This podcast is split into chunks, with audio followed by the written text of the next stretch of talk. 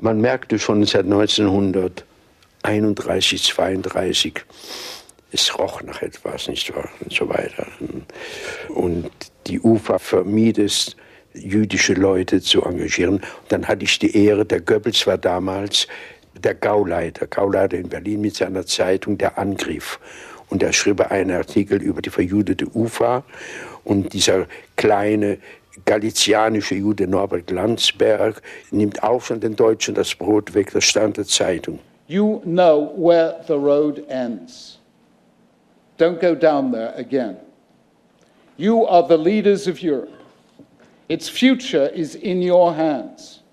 If you do nothing, Jews will leave, European liberty will die, and there will be a moral stain on Europe's name that all eternity will not erase.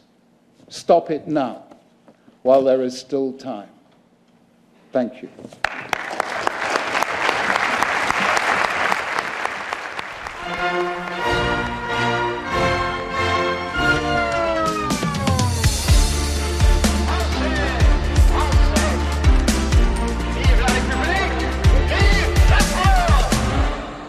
60 Jahre nach dem Tod von Edith Piaf blicken wir in Folge 51 von Frankophil auf Leben und Werk ihres Pianisten Norbert Glanzberg.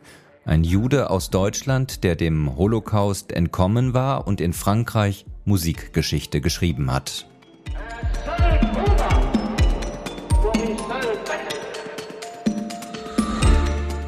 Eine musikalische Folge über Antisemitismus in Europa gestern und heute – und die Schönheit von Holocaust-Liedern. Am Mikrofon ist Andreas Noll.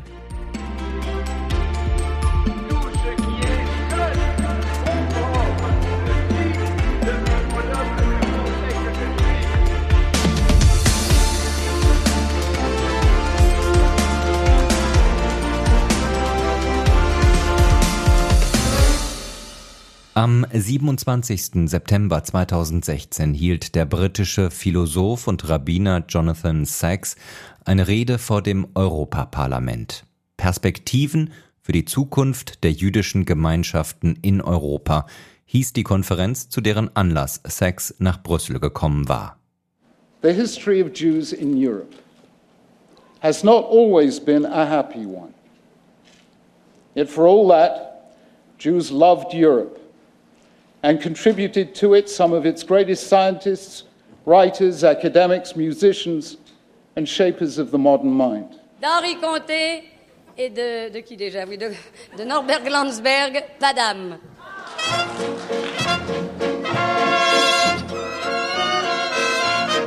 Cet air qui m'obsède jour et nuit, cet air n'est pas né d'aujourd'hui.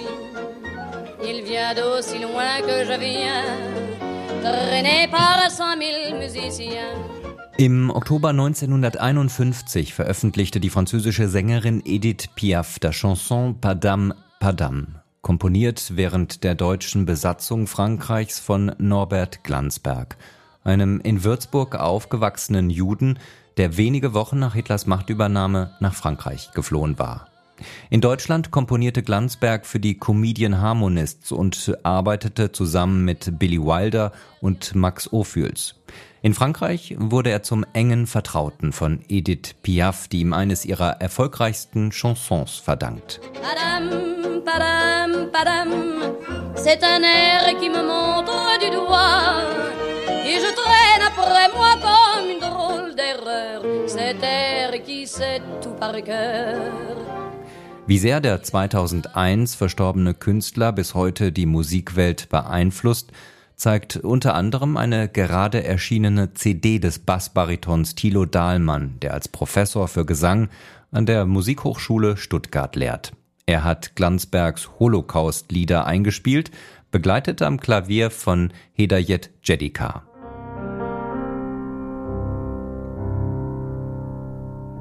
Es steht ein Ofen, ein seltsamer Schacht, im Sandfeld gebaut bei Lublin.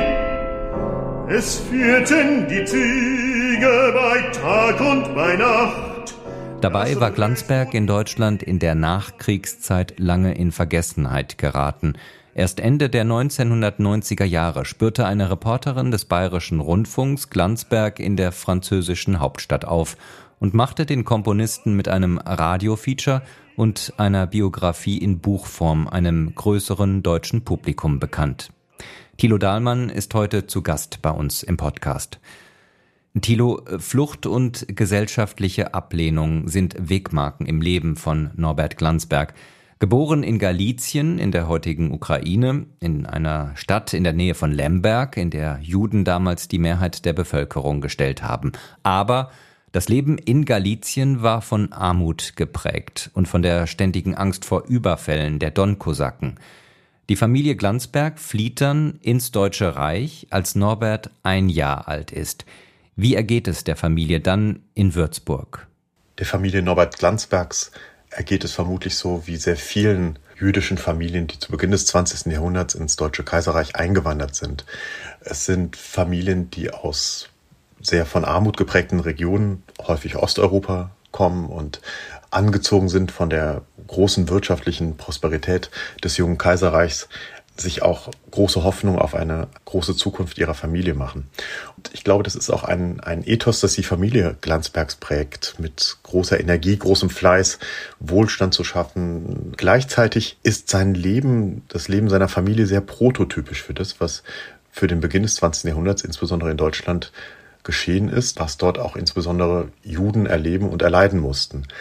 Er hat auch in, in Würzburg am eigenen Leib sehr stark den sowohl offenen als auch verdeckten Antisemitismus erleben müssen. Er ist, glaube ich, in einer sehr glücklichen Familie groß geworden. Er beschreibt selbst, dass er in der Schule eher ein Außenseiter gewesen ist, von der christlichen örtlichen Bevölkerung eher ausgestoßen wurde, dass man sich zum Beispiel über seinen Akzent lustig gemacht hat, der ihm nie bewusst gewesen ist. Innerhalb der Familie und der jüdischen Gemeinschaft Würzburgs war dieser Akzent nichts Besonderes, sodass dem kleinen dem jungen Norbert Landsberg, diese Ablehnung aufgrund seiner, seiner Sprache natürlich sehr verwunderlich gewesen ist. Ansonsten ist er ein Kind seiner Zeit. Besonders bei ihm ist, das ist ein, findet man sehr schön, in einer Gasse in Würzburg steht ein sehr schönes Zitat von dem, das er angeblich mit drei Jahren seiner Mutter im Kino gesagt haben muss, wo es eine Live-Musik gegeben hat und er habe als Dreijähriger schon zu seiner Mutter gesagt, Mama, warum lacht und weint die Musik? Also ein sehr tief in, innewohnende Musikalität, die sich schon früh bemerkbar gemacht hat und die zum Glück auch wahrgenommen wurde. Er beschreibt selbst, dass sein Vater ihm mit drei Jahren eine Mundharmonika geschenkt hat und er ohne jegliche Anleitung sofort Töne produziert hat, Melodien produziert hat. Und da scheint eine große natürliche Begabung zu sein. Tilo, du sagst, er war in der Schule ein Außenseiter, aber man muss ja auch sagen, dass gerade die Weimarer Republik, in der Glanzberg dann seine späte Kindheit und seine Jugend verbringt, für europäische Juden äh, durchaus anziehend war. Lediglich ein Prozent der deutschen Bevölkerung war damals jüdisch, aber die Weimarer Reichsverfassung hat ihnen mit Artikel 136 die lang ersehnte vollständige Gleichstellung verschafft. Alle Staatsämter sollten ihnen nun offen stehen. Die bürgerlichen Rechte waren nicht mehr von der Religion abhängig. Offen antisemitische Ausbrüche gab es in diesen Jahren, also in diesen 1920er Jahren, dann seltener, bis eben zur Machtübernahme der Nationalsozialisten 1933. Die Juden konnten sich also in dieser Zeit kulturell in der Weimarer Republik entfalten. Welche musikalische Bandbreite hat Norbert Glanzberg dafür mitgebracht? Er erhielt sehr früh Klavierunterricht, kam auch ans Konservatorium in Würzburg, wo er sehr guten Klavierunterricht erhalten hat, der es ihm ermöglicht hat, schon als 19-Jähriger eine Stelle als Korrepetitor anzutreten. Und damit beginnt eigentlich sein schneller und fast wunderkindartiger Aufstieg. Er ist dann zwar schon 19, 20 Jahre alt, aber seine Entwicklung geht sehr schnell. Er wird Korrepetitor am Theater in Aachen, bereits mit Dirigierverpflichtung und begleitet dann eigentlich eine Freundin zu einem Vortanzen einer Tänzerin am Admiralspalast in Berlin, wird dort, wo er eigentlich nur als Begleiter seiner Freundin mitgereist ist, entdeckt als äh, große Begabung. Man fragt ihn, wie viel verdienst du in Aachen und man bietet ihm mehr als das Doppelte. Er nutzt die Gelegenheit und packt sie beim Schopf und geht direkt nach Berlin und wird dort Korrepetitor und Dirigent am Admiralspalast. Und da ist er dann mitten im Geschehen dessen, das, wir spielen, schreiben mittlerweile die 20er Jahre, die Weimarer Republik. Er ist mitten im kulturellen Geschehen, dort, wo täglich neue Revuen auf die Bühne kommen, täglich neue Operetten geschrieben werden. Es ist nicht wie heute, dass es drei Theater gibt mit großen, langen Produktionsphasen, wo man am Ende ein Stück des Repertoires auf die Bühne bringt, sondern es ist tägliche Kulturarbeit. Es ist ein schnelles Reagieren, ein schnelles Erarbeiten. Etwas, was, glaube ich, für die Arbeit von Norbert Glanzberg sehr wichtig gewesen ist. Man brauchte großes handwerkliches Können, großes Stehvermögen, große Kondition, auch diesen, dieses Tempo durchhalten zu können. Und das konnte er alles. Mit diesen Fähigkeiten ist man schnell auf ihn aufmerksam geworden, auch bei der UFA. Er wurde Filmkomponist, hat für die Comedian Harmonists geschrieben, hat mit Max Ophüls zusammengearbeitet, mit Billy Wilder. Also wirklich eine sehr komplexe und sehr interessante Karriere und schnelle Karriere, die er dann in den 20er Jahren machen durfte. Ein junger Star, der tatsächlich schon vor der Machtübernahme der Nazis im Januar 1933 so bekannt ist, dass ähm, Goebbels Anfang der 1930er Jahre als Gauleiter von Berlin gegen Norbert Glanzberg in einem Artikel hetzt. Wir haben das ja am Beginn dieser Podcast-Ausgabe gehört in einem O-Ton, den Glanzberg, also das ist ein, aus einem Interview, das Glanzberg im hohen Alter der Journalistin ähm, Astrid Freieisen vom Bayerischen Rundfunk gegeben hat. Im März 1933, also dann wenige Wochen nach der Machtübernahme durch Hitler, wartet dann die Gestapo tatsächlich schon vor seiner Berliner Wohnung. Glanzberg wird gewarnt davor und flieht dann Hals über Kopf nach Frankreich. Ja. Und ich glaube, das ist die Fallhöhe, die so viel in seinem Leben erklärt. Er flieht nach Frankreich, er spricht kein Wort Französisch. Er hatte allerdings davon gehört, dass es ein Aufnahmekomitee für jüdische Flüchtlinge aus Deutschland gibt, lebte dann in einem Flüchtlingsheim und hatte nichts. Er hatte keine Kontakte, er konnte nicht arbeiten. Das französische Musiksystem, nenne ich es mal, oder das französische Musikleben ist ziemlich hermetisch. Das ist auch übrigens heute immer noch so. Und als Nicht-Franzose dort Fuß zu fassen, ist auch unter normalen Bedingungen schon sehr schwierig. Und in Frankreich war er eben nicht der junge aufstrebende Star, sondern er hat wirklich Monate und Jahre lang von Straßenverkäufen versucht zu leben und sich, und es hat eine ganze Zeit lang gedauert, bis er überhaupt die Gelegenheit hatte, als Gelegenheitsmusiker überhaupt sich Geld dazu zu verdienen. Und es muss, wenn man sich das heute vorstellt, man wähnt sich auf dem richtigen Weg, man, man bekommt Zuspruch und man muss fliehen. Diese Art von verächtlicher, äh, also Goebbels nennt ihn ja einen galizischen, glaube ich, kleinen Juden, diese Art des verächtlichen Umgangs, diesen, dieser Hass, der, der für ihn ja auch später lebensbedrohlich wird, zu erleben und die Konsequenz für ihn, in einem Flüchtlingsasyl zu landen, in einem Land, in dem er die Sprache nicht versteht. Ich glaube, schlimmer kann auch eine Demütigung für einen Menschen nicht sein. Du sagst, die französische Musikszene ist sehr abgeschlossen, auch heute noch. Wie macht sich das bemerkbar? Es ist für nicht französische Musiker einfach relativ schwierig, dort, dort Fuß zu fassen. Es gibt gewisse europäische Szenen, die sind offener, durchlässiger, auch für, für andere Länder. Und in Frankreich ist es einfach so, dass man, ich denke auch rein sprachlich, ein bisschen unter sich bleibt. Also wenn Sie die, die Casts an Opernhäusern also anschaut oder, oder das Konzertleben, das sind französische Ensembles oder auch in der Unterhaltungsmusik. Die Erfolge von Herbert Grönemeyer in Frankreich sind, glaube ich, überschaubar.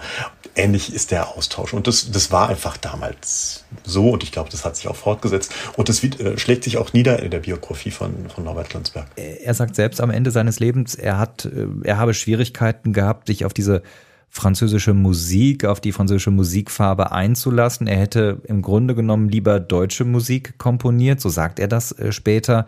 Wie, wie stark unterscheidet die sich denn? Für uns heute ist dieser Unterschied gar nicht mehr so klar erkennbar, glaube ich. Aber wenn man aus dem Fach kommt, wenn man komponiert, und das hat er selbst auch so definiert, er sagt, er steht in der Tradition der, der deutschen Romantik, dann ist diese französische Musik einfach der andere Kosmos. Es gibt da ganz große Streits auch in Frankreich zum Beispiel. Also es gab Ende des 19. Jahrhunderts diesen Mythos Wagner beispielsweise. Und es gab in, in Frankreich Wagner-Verehrer und es gab Wagner-Hasser. Äh, Debussy hat Wagner gehasst. Gleichzeitig war er für César Franck eine zentrale Figur der Musikentwicklung. Und in dieser Abgrenzung auch, dort spielt auch diese politische Komponente zum, zum deutsch-französischen Konflikt äh, vor dem Ersten Weltkrieg eine ganz zentrale Bedeutung. Die Entwicklung der französischen Musik kann man nur verstehen auch aus der Abgrenzung zur deutschen romantischen Musik. Das wieder geht dann weiter in die Unterhaltungsmusik, aber es gibt von Claude Debussy ein, ein herzzerreißendes Lied aus dem Jahr 1915, glaube ich, mit dem Namen Noël des Enfants qui n'ont plus de maison ein Weihnachtslied für Kinder, denen man das Haus, die Heim, das Heim genommen hat. Und es ist ein, ein Lied auf einen Text zum Ersten Weltkrieg. Also Kinder, deren Eltern durch die deutschen Soldaten gestorben sind, äh, wo er einen großen Aufschrei komponiert. All diese Kinder, die von deutschen Soldaten elternlos gemacht worden sind. Da ist die Musik hochpolitisch. Und das ist auch in der gesamten Entwicklung dann in den 20er Jahren, in den 30er Jahren in Abgrenzung zur Musik in Deutschland, in Abgrenzung zur romantischen Entwicklung, die gerade vor dem Deutsch-Französischen Krieg noch auch einen großen, großen Einfluss in Frankreich gehabt hat, sehr wichtig. Und ich glaube, ein Norbert Landsberg mit einer Tradition, die auf Brahms sich bezieht, hat da einfach große Schwierigkeiten in der Frage der Harmonik, der Tonalität, auch der Melodik, dort eine Sprache zu finden, in der er sich kompositorisch wiederfinden kann. Ja. Jetzt haben wir relativ klar herausgearbeitet, dass Norbert Landsberg nicht äh, aus musikalischen Gründen nach Frankreich gegangen ist, sondern weil er um sein Leben fürchten musste in Deutschland. Wie sicher ist Landsberg dann in Frankreich, im Nachbarland? Wenn wir uns die politische Situation in Europa in den 30er Jahren anschauen, ist Frankreich ein relativ sicheres Land. Es gibt die Volksfront, es gibt sogar einen sozialistischen jüdischen Ministerpräsidenten, Regierungschef äh, mit Leon Blum. Es gab keine antisemitischen Gesetze, wie diese in vielen anderen europäischen Ländern eingeführt worden sind. Es gab eine vermeintliche Sicherheit, eine vermeintliche Insel der, der Ruhe. Es ist ganz interessant. Ich habe im Vorfeld des Gesprächs auch noch mal ein bisschen nachgelesen, welche anderen ähnlichen Biografien gibt es von Komponisten, Musikern, geflüchteten jüdischen Musikern nach äh, Frankreich, die vergleichbar vielleicht sind mit Norbert Klansberg. Und das, er ist fast ein Alleinstellungsmerkmal. Es gibt eine ganze Reihe von Komponisten, die auch nach Frankreich geflohen sind, die aber so schnell wie möglich versucht haben, weiter nach England, aber vor allen Dingen nach Amerika zu fliehen. Ich glaube, dass man doch schon auch gespürt hat, dass Frankreich einfach verflixt nah noch an Deutschland äh, gelegen ist. Und wie gesagt, die Möglichkeiten im französischen Leben, Kulturleben Fuß zu fassen, waren einfach sehr begrenzt. Äh, Norbert Landsberg hatte das Pech, dass er vielleicht fünf Jahre zu früh geflohen ist. Dadurch war sein Name zwar auf der Liste aller derer, die jetzt aufsteigen und größer, größer werden, aber er war noch nicht bekannt genug, um sich ein Netzwerk außerhalb Deutschlands aufzubauen, was ihn aufgefangen hätte, was ihm die, ermöglicht hätte, in einem anderes Land weiterzuziehen oder was ihm auch die Möglichkeit einer musikalischen Aktivität gegeben hätte. Du sagst, die meisten deutschen äh, jüdischen Komponisten fliehen nach Amerika, aber natürlich spielt Frankreich eine große Rolle als Zufluchtsort für Juden äh, aus Deutschland. Beispiel, wenn wir in der Musikszene bleiben, der beliebteste, also nach Umfragen immer wieder bis heute beliebteste, einer der beliebtesten Franzosen ist Jean-Jacques Goldman, ein, ein, ein Popkünstler äh, der Nachkriegszeit, der große Erfolge gefeiert hat. Auch er hat äh, jüdische Wurzeln. Seine Mutter kommt aus München, ist in den 30er Jahren dann nach Frankreich geflohen. Also es gibt ganz viele solcher kleinen Geschichten zwischen Deutschland und Frankreich.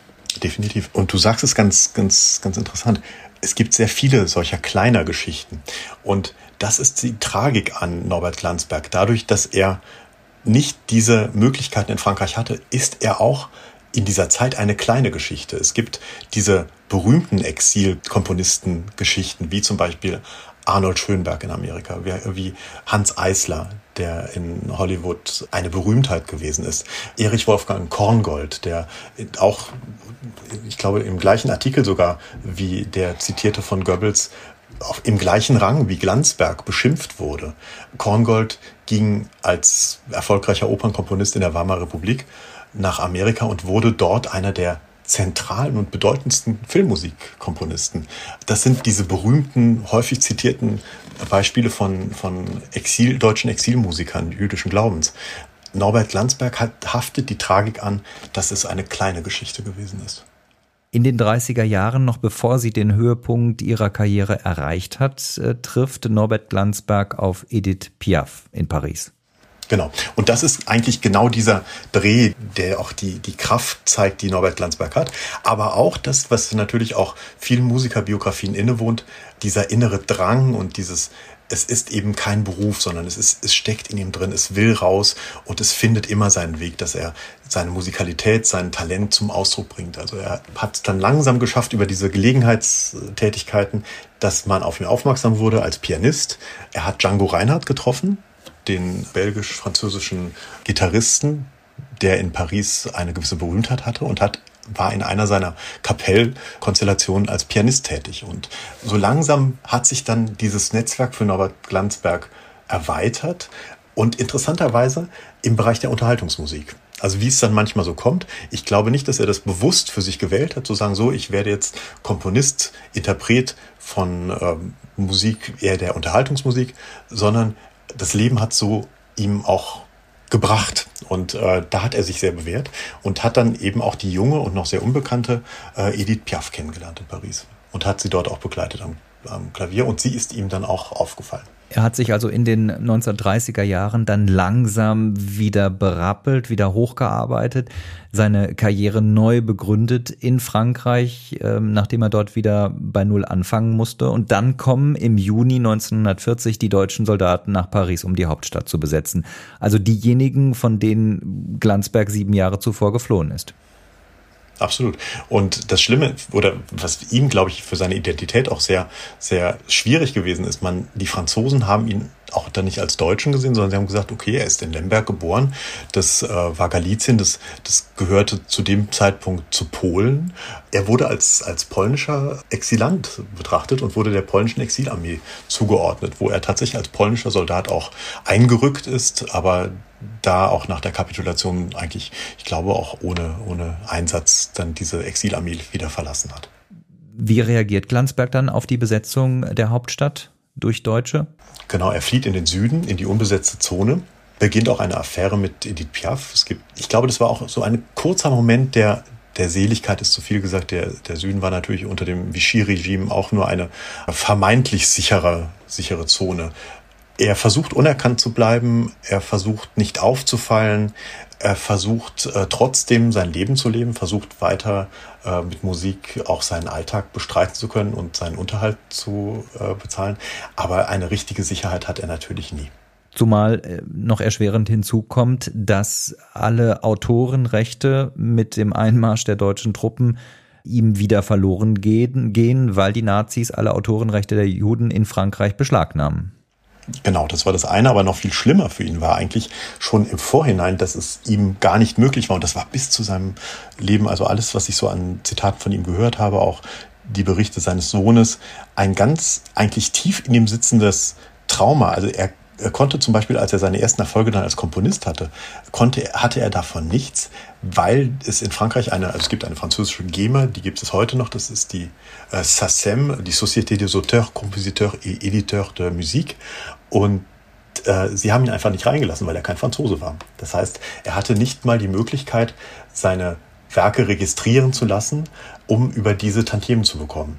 Er hat es dann über die französische, die italienische Verwertungsgesellschaft versucht. Also es war für ihn ein, ein ewiges, eine Mischung aus, aus kleinen Erfolgen, äh, aber auch permanenten Demütigen aus ganz vielen Richtungen. Aber als er natürlich die Besatzung sich auch auf den französischen Süden ausgedehnt hat, war, glaube ich, sogar die, den Verlust der, der, der, der Verwertungsrechte fast sein kleinstes Problem, denn es ging um sein Leben er versteckt sich zunächst, äh, er wird aber dann doch entdeckt äh, und wird verurteilt wegen falscher Papiere. Und es war den, den verhaftenden und äh, verurteilenden Behörden natürlich klar, dass er vermutlich ein, ein, ein untergetauchter jüdischer, jüdischen Glaubens gewesen ist.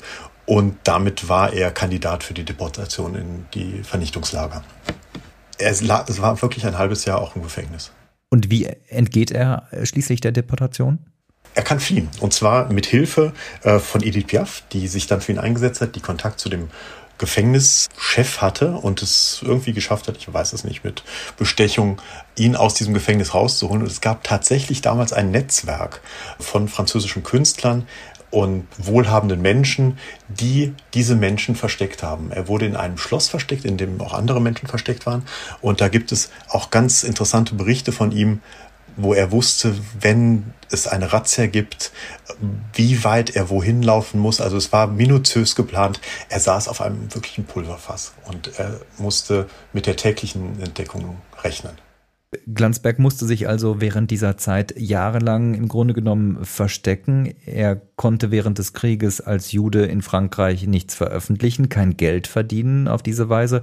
Ja, und äh, an der Geschichte seines wohl bekanntesten Hits äh, Padam Padam von Edith Piaf zeigt sich, wie diese Notlage dann auch immer wieder ausgenutzt wird, sogar unter den Künstlern selbst. Denn die Musik von Padam Padam hat äh, Glanzberg eben während des Zweiten Weltkriegs 1941 geschrieben und weil damals, du hast es gesagt, sehr viele Stars der französischen Musikszene in Südfrankreich versammelt sind, kommt es dazu, dass Glanzberg die Melodie dann dem damaligen Chansonstar Charles Trenet vorspielt. Der war begeistert ob dieser Melodie und schrieb dann in unglaublicher Geschwindigkeit, ich glaube in, in, in zehn Minuten, einen Text zu dem Lied.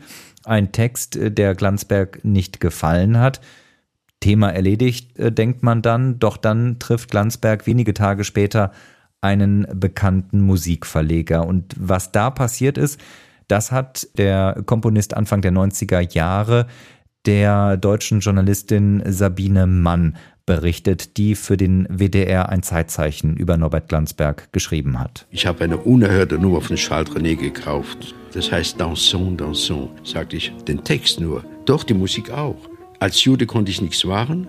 Und einige Monate später, ich begleite immer noch Edith Piaf, gab sie in Lyon einige Konzerte und da sind die Plakate Charles René ist auch im Haus. Und Edith Piaf ließ Charles René kommen und sagte, du Charles, was hast du denn mit der Musik von Norbert gemacht? Das sagte er wie ein Grand Seigneur. Ach, weißt du, bei mir kommt es nicht auf eine Musik mehr oder weniger an. Wenn er seine Musik will, soll er sie wieder zurücknehmen. Ich habe heute noch den Vertrag von Charles René, wo er mir meine Musik gestohlen hat. Edith Piaf war an diesem Netzwerk beteiligt, das Glanzberg in einem Schloss in Südfrankreich versteckt hat, aber sie wird auch zur Gefahr für ihn, weil sie sich eben nicht immer unter Kontrolle hat. Auch das hat Glanzberg der Zeitzeichen-Autorin Sabine Mann erzählt, die uns diesen Ton freundlicherweise zur Verfügung gestellt hat. Dann ging ich in den Speisewagen und was sah ich da? Edith Piaf vollständig betrunken auf einen Tisch und sang und hielt Vorträge. Und als ich reinkam, sagte sie, da kommt dieser gemeine Jude mit seinen falschen Papieren. Der gehört ins Konzentrationslager, schrie sie. Und es waren mindestens 20, 25 Personen da. Ja, es geht ja noch weiter. Äh, Norbert Glanzberg wollte dann tatsächlich auch äh, in die USA emigrieren, wohin sich mittlerweile große Teile seiner Familie retten konnten. Was eben ebenfalls von Edith Piaf verhindert wurde, indem sie seine Papiere verbrannt hat also eben diese letzte Chance genommen hat, noch in sich selbst in Sicherheit zu bringen und vielleicht auch sich selbst als Komponist noch einen neuen Lebensraum zu erschließen. Für uns, auch so wie er das dann darstellt in seinem, in seinem Bericht, in seiner Nacherzählung, auch in dieser leichten lakonischen Art, es zu erzählen, hat es ja fast was Anekdotisches, wenn wir uns das heute anhören. Aber wir müssen uns das, glaube ich, mal klar machen. Oder es erklärt ganz viel, es erklärt auch sehr viel, was dann später jetzt für unsere Aufnahme auch sehr wichtig gewesen ist. Es ging für ihn um Leben und Tod. Es ging für ihn, das waren Momente, wo er wusste, ich kann gleich entdeckt werden, verhaftet werden, ermordet werden. Und ich glaube, das machen wir uns heute zu wenig klar, wie stark diese permanente Angst sich in der Persönlichkeit auch, auch doch niedergeschlagen haben muss. Tatsächlich eine Form, äh, die wir heute ja leider wieder erleben. Trotzdem, er arbeitet in dieser Zeit, er schreibt weiter Songs, er schreibt weiter Chansons für französische Kollegen. Und, und weil er eben nicht unter seinem Namen veröffentlichen darf, tragen die bis heute nicht seinen Namen. Genau, also dadurch, dass er an den Rechten der, der, der Stücke nichts verdienen konnte, hat er dann eben auch seinen Namen weggegeben. Das heißt, die Stücke wurden unter anderen Namen veröffentlicht, die dann bis heute dann unter anderen Namen noch bekannt sind er hat sich das dann quasi ausbezahlen lassen, also seine gesamte kreative Arbeit, was glaube ich auch wiederum, auch da komme ich darauf zurück, eine große Demütigung für ihn gewesen ist äh, und oder auch eine, eine große einfache Ungerechtigkeit. Das heißt, er hat, nachdem er sich mühsam ein Leben zu erarbeiten begonnen hat, ist er über Jahre lang Opfer einer riesigen Ungerechtigkeit in ganz vielen Ausprägungen geworden. Aber Glanzberg leidet auch unter seiner Arbeit. Die meisten Künstler, so sagt er, findet er wirklich, so sagt er es wörtlich, scheiße. Die meisten seiner Kompositionen beurteilt er genauso. Ja, das ist natürlich der Glanzberg der 1990er Jahre, der das sagt. Und diese, das gibt's ja auch im, im O-Ton, im O-Ton, diese Zitate von ihm. Wie gesagt, ich höre da immer so ein leichtes Augenzwinkern mit raus, aber ich glaube, es ist doch eine, auch eine tiefe Verbitterung, die daraus spricht. Es ist schwer zu sagen, wie er sich selbst wahrgenommen hat. Er ist nach dem Ende des Krieges ein gefeierter Komponist. Er hat eine gewisse Wiedergutmachung. Er wird auch in der französischen SACEM aufgenommen. Er bekommt endlich auch die Anerkennung. Er ist ein berühmter Komponist. Er komponiert die Filmmusik zu sehr berühmten Filmen. Er komponiert Werke für Filme von, von Kurt Jürgens. Sein Name ist, ist ein großer Beruf. Les Grands Boulevards. In Frankreich ist er auch heute noch ein, ein doch durchaus als Name bekannter äh, Komponist. Also ich glaube schon, dass er da auch eine gewisse Form der Wiedergutmachung gefunden hat. Ganz interessant ist, dass er eigentlich Anfang der 60er Jahre sein wirklich bekanntestes Stück geschrieben hat, was aber in der Literatur über ihn selten erwähnt wird. Und zwar ist es in den 90ern bekannt geworden, man kennt den Film Sister Act mit ähm, Whoopi Goldberg. Das berühmte Schlussstück darin äh, heißt I Will Follow Him also ein sehr schwungvolles Stück. Und das war eine, ist tatsächlich eine Komposition von Norbert Landsberg für Petula Clark, ich glaube 1961. Es heißt Chariot. Das war aber auch schon in den 60er Jahren ein, ein sehr großer Erfolg für ihn. Das heißt, eigentlich bis Anfang der 60er Jahre läuft es für ihn wirklich gut. Er, ist, er hat, schreibt für zahlreiche, eigentlich für alle großen äh, Chansonneurs in Frankreich, schreibt er sehr bekannte Lieder. Und dann ist seine zweite große, glaube ich, Lebensdemütigung die auch von seinem Sohn äh, Serge sehr deutlich ausgesprochen wird. Seine Musik ist plötzlich aus der Mode. Die große Chansonmusik Frankreichs ist nicht mehr gefragt. Diese große La Vague Yé, also diese Yeah-Yeah-Musik, ist das, was seiner Musik eigentlich ein Ende bereitet. Er schreibt dann zwar noch für Leute wie Mireille Mathieu äh, noch immer wieder vereinzelt auch erfolgreiche Lieder, aber eigentlich ist er als Chansonkomponist nicht mehr gefragt. Und ich glaube, das war für ihn auch nochmal eine zweite große Demütigung, dass er gesehen hat, es ist jetzt nicht mehr so, dass, dass fremde Umstände, an denen ich nicht, für die ich nichts kann, ungerecht sind, sondern es kommt, dass man, dass man seine Musik eigentlich durch den Zeitgeist ablehnt. Und da ist er nur sehr schwer drüber hinweggekommen. Sein Sohn ist heute Produzent für, für Rockmusik, Popmusik, elektronische Musik und hat damals natürlich als junger Mann diese damalige aktuelle Popmusik gemocht. Und er beschreibt äh, auch, wie sein Vater davon gekränkt und verletzt gewesen ist. Es wurde still um ihn, aber dann in seinen letzten Lebensjahren wendet sich der langjährige Unterhaltungskomponist wieder der Klassik zu. Der deutsche Konzertsänger Martin Egel schickt Glanzberg Gedichte nach Paris, die alle mit dem Holocaust zu tun haben. Und äh, Glanzberg vertont einige dieser Gedichte. Du hast sie jetzt eingesungen. Spiegelt äh, sich für dich in diesen Kompositionen Glanzbergs Lebensgeschichte wieder? Es gibt über diese, diese Entstehung dieser Lieder ein paar Legenden da bin ich auch nicht ganz auf den, auf den Kern der Geschichte gekommen. Also es ist so, man kann es ja auch gut verstehen, dass äh, seine Kompositionen sind bekannt, aber er ist jetzt nicht mehr der, der gefragte Künstler, er ist ein alter Mann, er blickt auf sein Leben zurück und ich denke, dass da auch diese Gedanken kommen, wer bin ich, was hätte aus mir werden können, was will ich eigentlich? Auch diese, seine ganze Karriere hat er nicht so geplant. Er wollte nicht der große Unterhaltungs äh, Unterhaltungskomponist werden. Er wollte ein großer Pianist sein. Er wollte ein großer Komponist sein. Und dass er dann sich auch fragt, was sind denn meine Wurzeln? Wo komme ich her? Was ist meine kulturelle Heimat? Und er dann sagt, warum suche ich nicht mehr meine, meine Sprache auch in der klassischen Musik, die ich, mit der ich groß geworden bin, in der ich äh, aufgewachsen bin. Es gibt einmal diese Geschichte, ich glaube, so war es auch, dass äh, Martin Egel ihm diese Gedichte geschickt hat. Er hat ihm wohl ein Gedichtband geschickt, Der Tod ist ein Meister aus Deutschland, äh, ein Zitat von, von Paul Celan.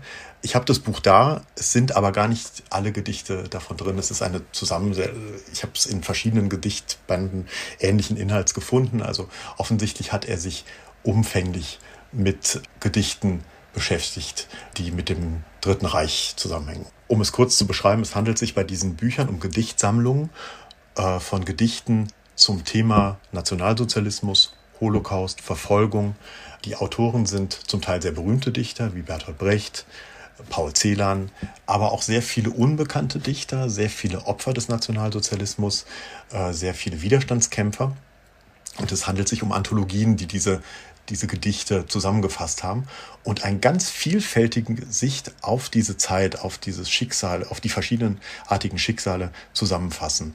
Und daraus hat er in der Fassung, die wir aufgenommen elf Gedichte, eigentlich sind es sogar zwölf oder dreizehn Gedichte, genommen und vertont. Und zwar klassisch in, in einer klassischen Musiksprache, zumindest einer viel klassischeren Musiksprache als die, die er in seinen Chansons genommen hat. Das heißt, er hat sich musikalisch rückbesonnen auf das, was eigentlich vermutlich er als seine musikalischen Wurzel betrachtet hat. Es ist interessant, dass er einerseits diese Rückbesinnung auf diese romantischen, deutsch-romantische äh, klassische Musik hatte, aber auch auf, auf die jiddische Musik. Ist sein zentrales, eigentlich sein berühmtestes, würde ich sagen, klassisches Werk ist die Suite Yiddish für Klaviere, in der er musikalische Einflüsse aus seiner, seiner Geburtsheimat genommen hat, äh, seiner, seiner kulturellen Identität als jüdischer Komponist, aber auch vermischt mit, mit Elementen der durchaus der Unterhaltungsmusik, vermischt aber auch mit, mit klassischen musikalischen Elementen der, der romantischen Klaviermusik. Eigentlich spiegelt das, glaube ich, am ehesten das wieder, was seiner musikalischen persönlichen Identität am nächsten kommt. Diese Lieder sind ganz interessant, weil sie natürlich viel konkreter sind als absolute Musik wie, diese, wie eine rein instrumentale Suite, äh, weil sie textgebunden sind. Das heißt, ganz zentral für diese elf Lieder, die wir aufgenommen haben, sind die Texte und auch die Auswahl der Texte. Wie kann man den Holocaust denn vertonen? Naja, das ist ein, eine Frage, an der sich schon seit dem Ende des Zweiten Weltkriegs sämtliche Künstler, sowohl der bildenden Kunst als der darstellenden Kunst als der Musik, den Kopf zerbrechen und man eigentlich keine Antwort finden kann. Also äh, Adornus mit äh, großes Diktum vom, vom Ende der, der Kunst, Ende der Musik mit dem Holocaust schwebt natürlich als Menetekel über allem. Man kann der Monstrosität des Geschehenen eigentlich selbst mit Mitteln der Kunst nur sehr schwer nahe kommen oder sehr unzulänglich. Und gleichzeitig, eben weil es keine klare Lösung, kein Patentrezept gibt, besteht gerade die Möglichkeit zu sagen, aber wir haben die Freiheit, wir haben die Verantwortung, wir haben die Möglichkeit, uns damit auseinanderzusetzen. Und Norbert Glanzberg hat das eben auch getan. Norbert Glanzberg hat einen sehr außergewöhnlichen Weg gesucht, gefunden. Wenn man sich die Texte durchliest, ist, sind allein die Texte kaum zu ertragen. Es gibt ein, ein Zitat von ihm, in dem er sagt, dass er bei dieser Musik dem Schrecken die Schönheit entgegensetzen wollte. Das heißt, er sah es als nicht möglich an, diesem, diesem Schrecken gerecht zu werden, indem man ihn doppelt, ihn vergrößert, ihn, ihn ausmalt, sondern er hat gesagt, es ist so schrecklich, dass ich es nur auffangen kann durch musikalische Schönheit. Und das macht er in den meisten seiner Liedern. Also wenn man der deutschen Sprache nicht mächtig ist und sich die Lieder anhört, würde man denken, wow, was für schöne Lieder, wie eingängig, wie, wie mitnehmend, wie warmherzig. Aber in der Kombination zu diesen Texten, wenn man es mitliest, wird es fast unerträglich, das Ganze sich anzuhören.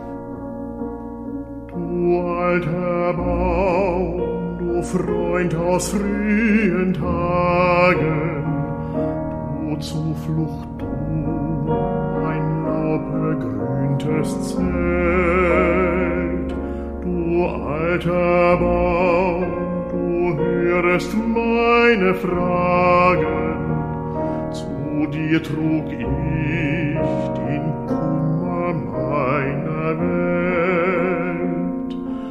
Ich spielte still, behütet meine Spiele, dein grüner Schatten war ein gutes Haus, Amsel in deinen Zweigen und Bienenvölker summten ein und aus.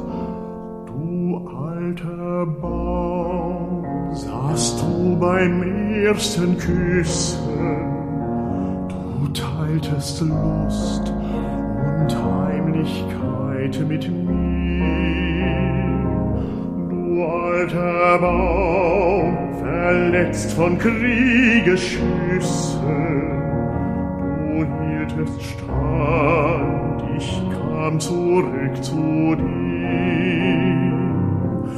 Ich lehnte meine Stirn an deine Rinde, wenn es mich heimtrieb aus dem Staub der Stadt. Mit beiden Armen hielt ich dich umfangen und sah an deinem dichten Laub mich satt. Du alter Baum, du Freund aus frühen Tagen, dein Stamm ist taub und deine Rinde tot. Dir sprießt kein Blatt, es splittern deine Zweige, wie eingesperrt ragst du ins Morgenrot zerstört von all dem giftbeladenen Regen, stehst du als Zeuge unserer Schuld von mir. Es war so gut grünen Schatten, mir ist mein Freund, als stürbe ich mit dir. Mir ist mein Freund, als stürbe ich mit dir.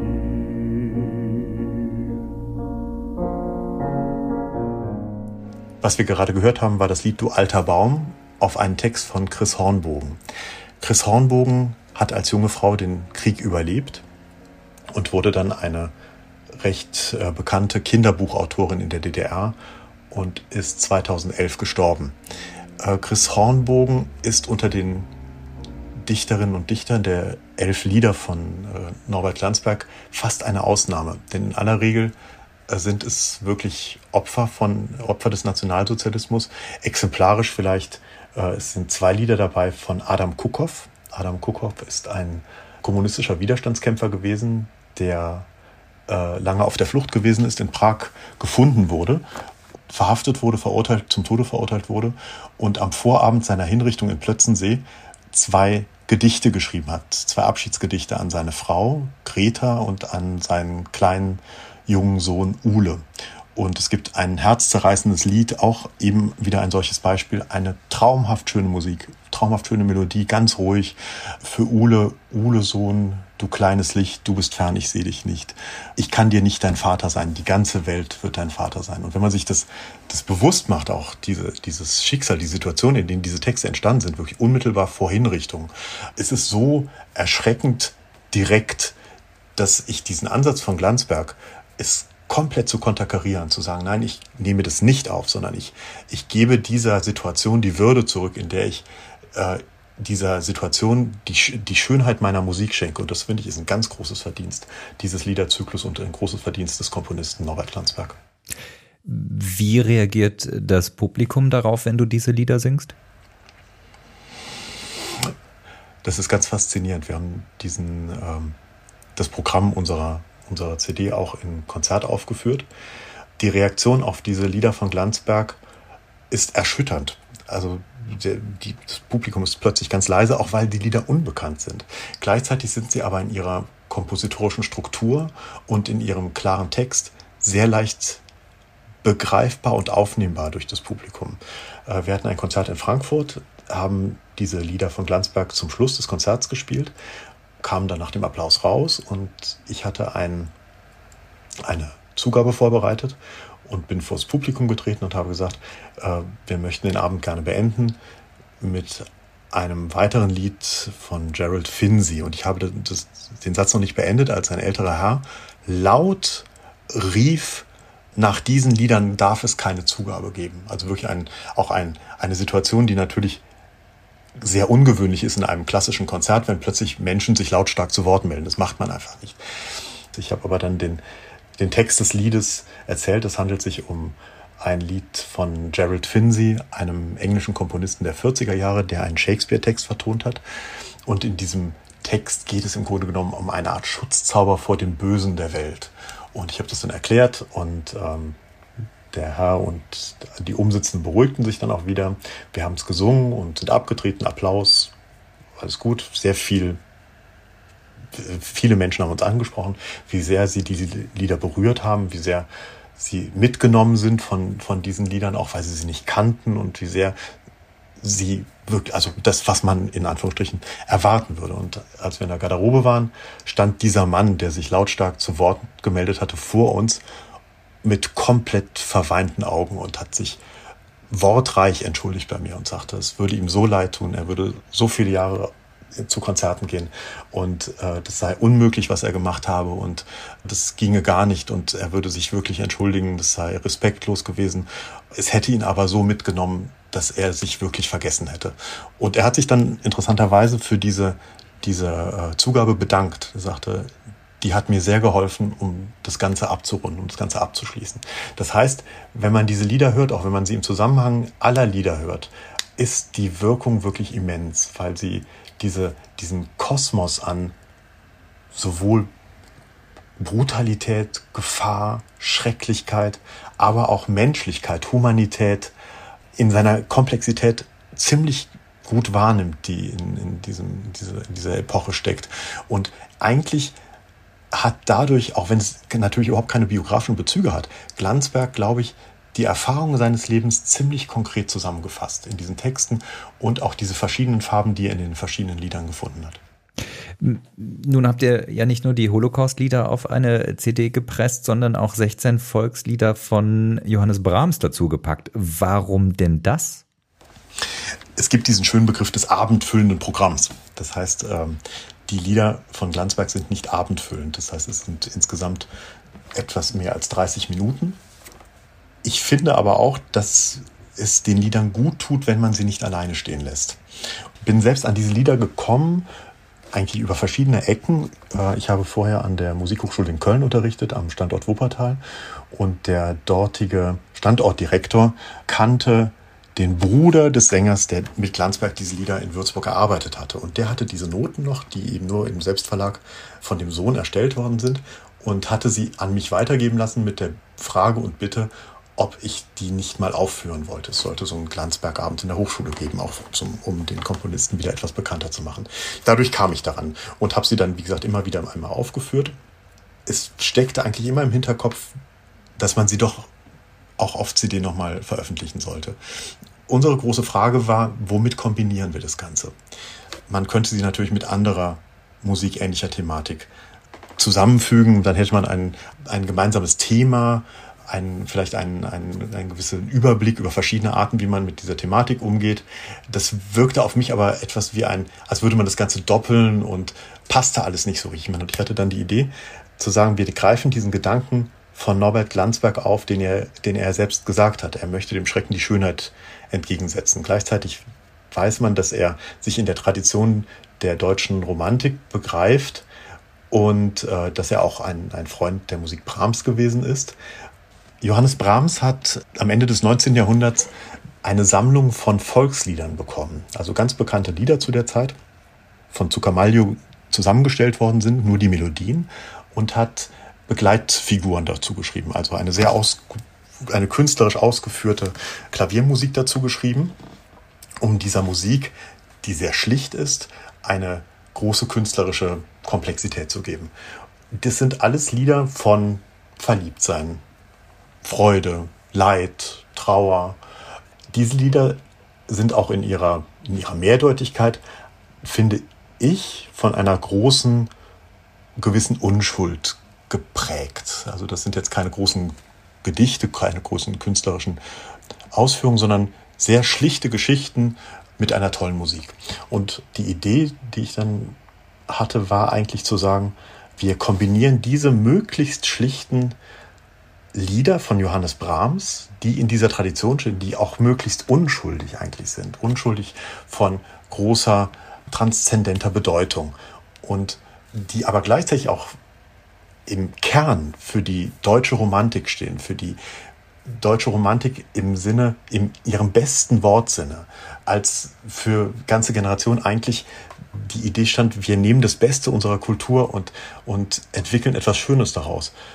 Ebenso wie, ich nehme jetzt mal einen großen Vergleich, wie natürlich auch der Nationalsozialismus eine Perversion dieses deutsch-romantischen Gedankens gewesen ist und zeigen eigentlich diesen großen Bruch aus dieser Schönheit heraus, aus dieser Unschuld, äh, die dann dargestellt wird in den Liedern von Norbert Glanzberg. Und damit haben wir eigentlich gedacht, werden wir den Kompositionen von Glanzberg am meisten gerecht. Gar lieblich hat dich gesellet, mein Herz in kurzer Frist, zu einer, die mir gefällt, Gott weiß wohl, wer sie ist. Sie liebet mich ganz inniglich, die allerliebste mein,